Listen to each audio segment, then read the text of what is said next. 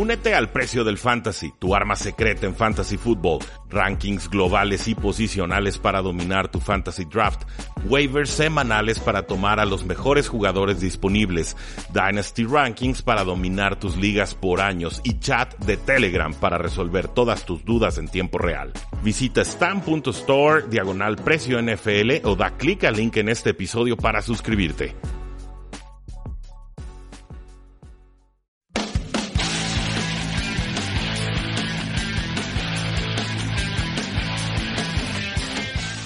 Saludos a todos y bienvenidos a un programa más de Tres y Fuera, donde la NFL no termina y nosotros tampoco. Mi nombre es Rudy Jacinto, ya saben dónde encontrarme, sobre todo en Twitter, arroba NFL, y el día de hoy vamos a estar dando nuestra previa para el Thursday Night Football entre los Washington Redskins en su visita a los vikingos de Minnesota. Vamos a hablar también de las lesiones más destacadas, sobre todo para ustedes los jugadores de fantasy football y algunas notas generales que nos va dejando esta semana. Eh, el juego de los vikingos de Minnesota apunta paliza, no, no hay que disfrazarlo, no hay que venderlo de otra manera. Los vikingos de Minnesota llegan en un momento anímico y un estado de forma muy distinto al que presentan los Washington Redskins en estos eh, momentos.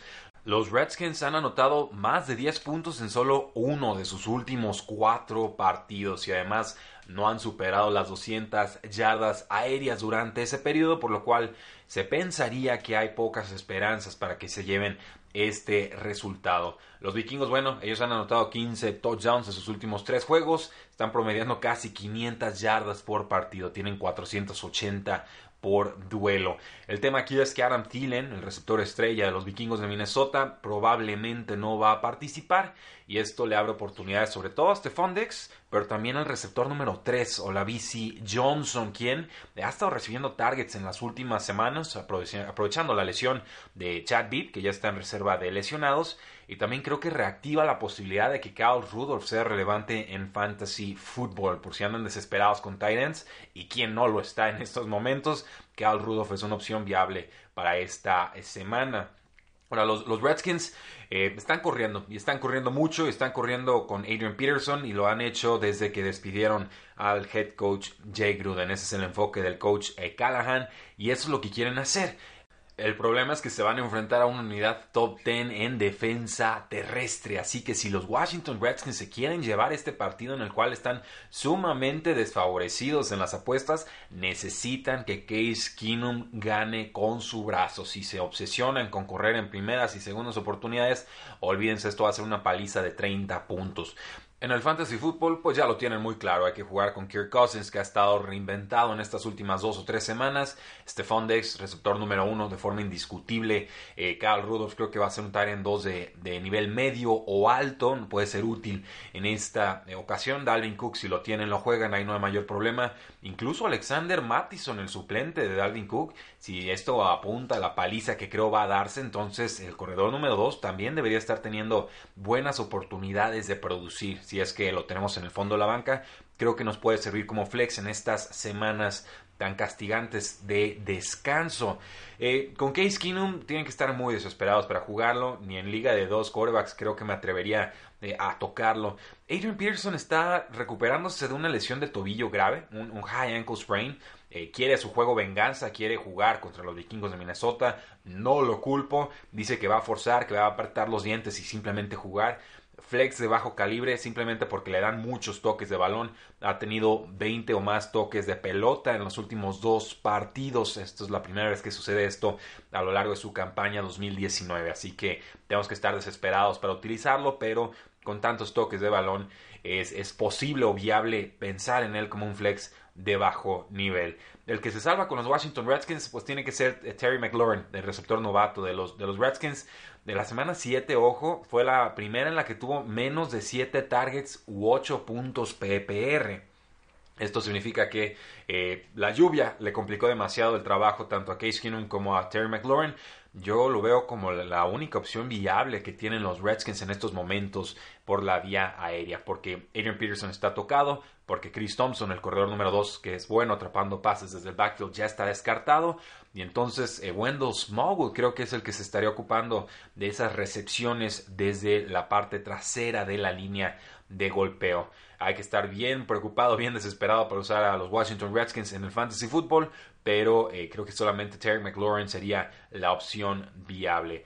Eh, la defensa de los vikingos de Minnesota, si la tienen, la usan. Si la, de los Washington Redskins ni se les ocurra por accidente eh, ponerla, yo creo que esto va a ser una paliza. Espero un fenomenal partido de Dalvin Cook, un gran partido de Stephon Diggs, un buen duelo de Olavisi Johnson contra estos cornerbacks de los Washington Redskins, sobre todo con Josh Norman tocado, eh, que tanto nos ha quedado a deber. Y simplemente Vikingos sigue confirmando que son contendientes, que están mejorando, que ya están atacando por aire eh, los Redskins tendrían que ser un simple paseo para ellos. Creo que gana Vikingos, son favoritos por 17 puntos. Eh, es, una línea muy inflada en semana corta, pero si tengo que tomar un lado, voy a tomar ese, ese lado con todo el spread y el handicap de los vikingos de Minnesota. El over-under está en 42 puntos, así que no se espera mucho de, los Redskins. Se están proyectando 30 puntos para los vikingos y apenas 13 para los Redskins. En noticias generales, los Patriotas de Nueva Inglaterra ponen al receptor Josh Gordon en reserva de lesionados con una lesión de rodilla. Eh, lo extraño aquí es que parecía que Josh Gordon se estaba volviendo a, a, poner en forma, estaba entrenando mejor, y estaba casi listo para volver al emparrillado. Aquí pareciera que los Patriotas van a terminar cortándolo y que se convertiría en agente libre próximamente. Parece faltarnos información para juzgar lo que pasó aquí. Se explica entonces el trade de los Patriotas por Mohamed Sanu por esa segunda ronda del 2020 y pareciera que Josh Gordon puede firmar con otro equipo, jugador de 28 años que esta temporada no estaba rindiendo como en el 2017. Tiene apenas 20 recepciones, 287 yardas y un touchdown en 6 juegos en los que sí jugó lastimado y de hecho se resiente la rodilla eh, tratando de tener a un rival en una, en una entrega de balón. Entonces eh, yo aplaudo la actitud de Josh Gordon, me da gusto que estuviera su paso con los Patriotas de Nueva Inglaterra con un anillo de Super Bowl, fue parte importante de esa temporada. Eh, y simplemente los números ya, ya no sumaron. Los Patriotas son muy fríos en la toma de decisiones. Deciden que Josh Gordon ya no va a probablemente pertenecer a este equipo. Con los Broncos nos dice el head coach Vic Fangio que no ha considerado un cambio de coreback y cómo lo va a considerar si el novato Drew Locke se vio mal desde pretemporada y aún no se recupera de su lesión. Parece que tiene mucha rienda Joe Flaco esta temporada.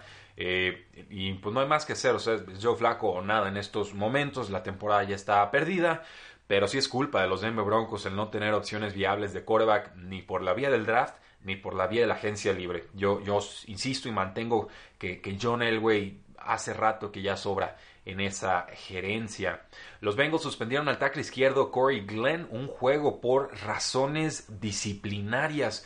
Un, asunto bastante, bastante extraño el que está sucediendo con este tackle izquierdo. Eh, ya lo habían multado 200 mil dólares por conducta nociva para el equipo, lo que en inglés se llama conduct detrimental to the team. Esto después de, que explotara, según esto, el miércoles eh, el veterano pidió que lo cortaran, que lo liberaran. Y hay que ver cómo lo maneja esta situación los Cincinnati Bengals. Parece que hay un divorcio consumado y que Corey Glenn es candidatísimo para ser cambiado de equipo antes de la fecha límite de trade, que es el próximo martes. Con los Falcons, el defensive end Vic Beasley está a la venta, nos lo confirma Jordan Schultz de ESPN. Y esto tiene mucho sentido porque Beasley está en su último año de contrato, sería agente libre sin restricciones la próxima temporada. Están desarmando el equipo del Super Bowl que está jugando a un pobre, pobre nivel. Beasley tuvo 15 puntos, 5 capturas en 2016, pero ha tenido 5 capturas en las últimas dos temporadas, o sea, 5 en 2018, 5 en 2017 en ese 2016 se infló contra corebacks malos, líneas ofensivas malas, y en los duelos más importantes Big Beasley no, no aparecía. Este jugador está costando alrededor de 12.8 millones de dólares esta temporada y sería muy lógico verlo con otro equipo. Nos dice Albert Breer del Sports Illustrated que los Patriotas preguntaron por el Tyrant O.J. Howard de los Tampa Bay Buccaneers, pero les dijeron que el jugador no estaba a la venta. Esta ex primera ronda del 2017 no ha funcionado en la ofensiva de Bruce Arians, alguien que históricamente se ha distinguido por no utilizar a sus alas cerradas. Eh, para mí es un gran talento OJ Howard. Sí me gustaría verlo en otro equipo si no lo va a aprovechar Tampa Bay, pero por el momento OJ Howard parece que no se mueve. Con Jalen Ramsey nos dice Adam Schefter de ESPN que le está prometiendo a los Rams que no se va a declarar en huelga en el 2020 exigiendo un nuevo contrato, pero que esto eh, solamente sería cierto si no le aplican la etiqueta de jugador franquicia en el 2021. Este cornerback All Pro estará cobrando 13.7 millones de dólares en el 2020, el cual es su último año de contrato como novato. Según Mike Garofalo de NFL Network, eh, se espera que Marvin Lewis, el ex head coach de los Cincinnati Bengals, eh, atraiga el interés de varios equipos para ser contratado en este offseason.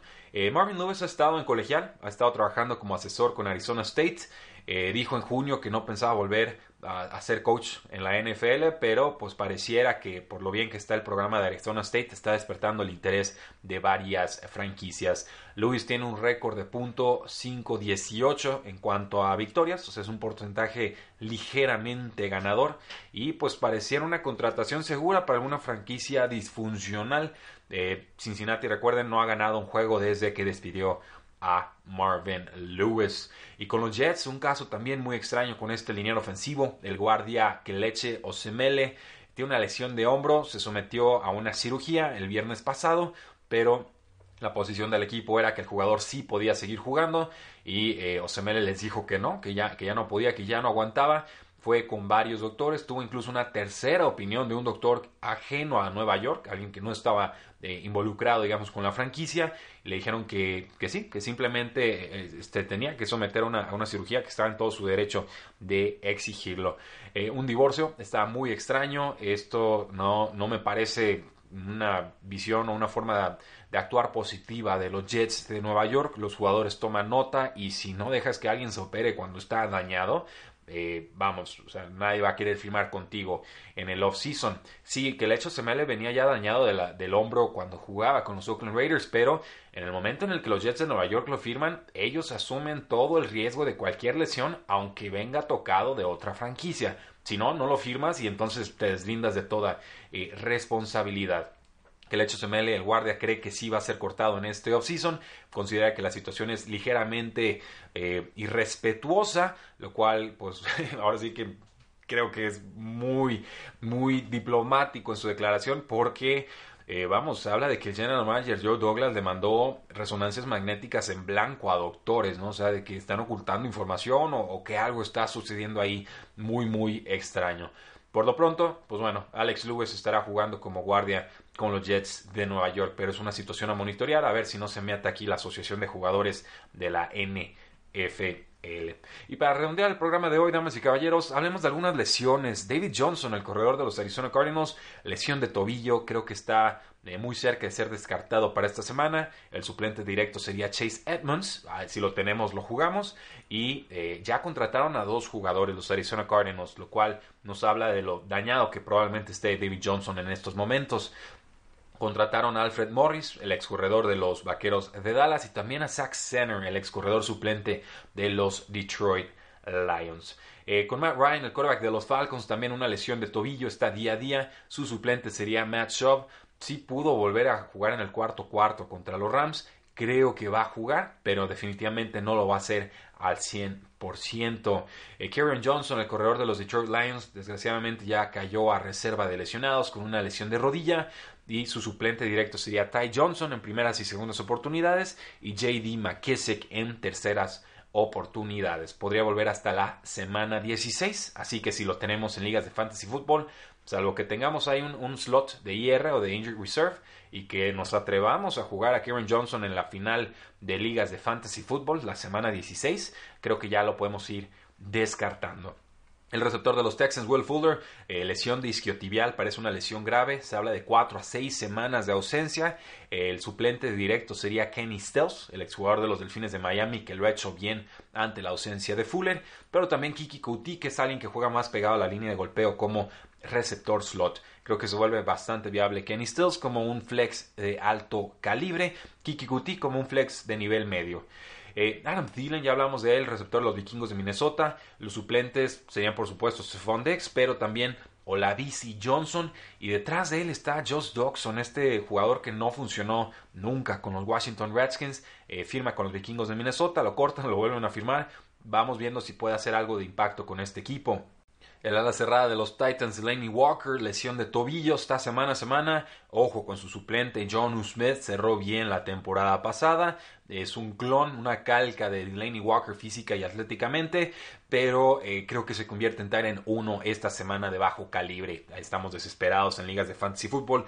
John Smith debe estar disponible en casi todas sus ligas. Yo les recomendaría que lo usáramos. Yo sé que lo tengo que hacer en, alguna, en algunas ligas donde sí tengo una situación bastante complicada, pero Vamos adelante con John Smith.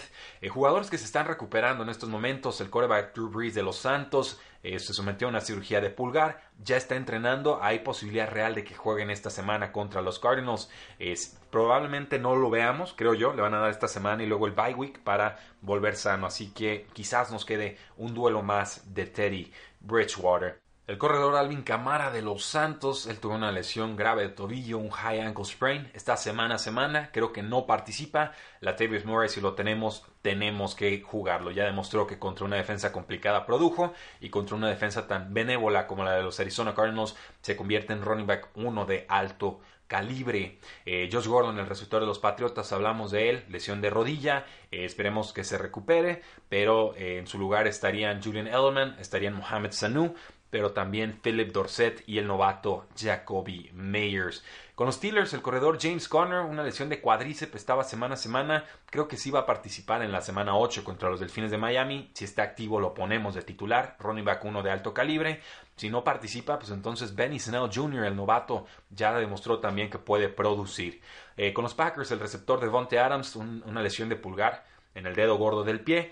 Y bueno, tenemos a Jerónimo Allison y a Marqués Valdez Catlin como los suplentes directos. Detrás de ellos está Jay Kummerow, que tuvo una buena semana 7, y Allen Lazard, que tuvo una muy buena semana 6. Con los Giants, el receptor Sterling Shepard, una conmoción esta semana a semana, creo que no juega en esta semana 8.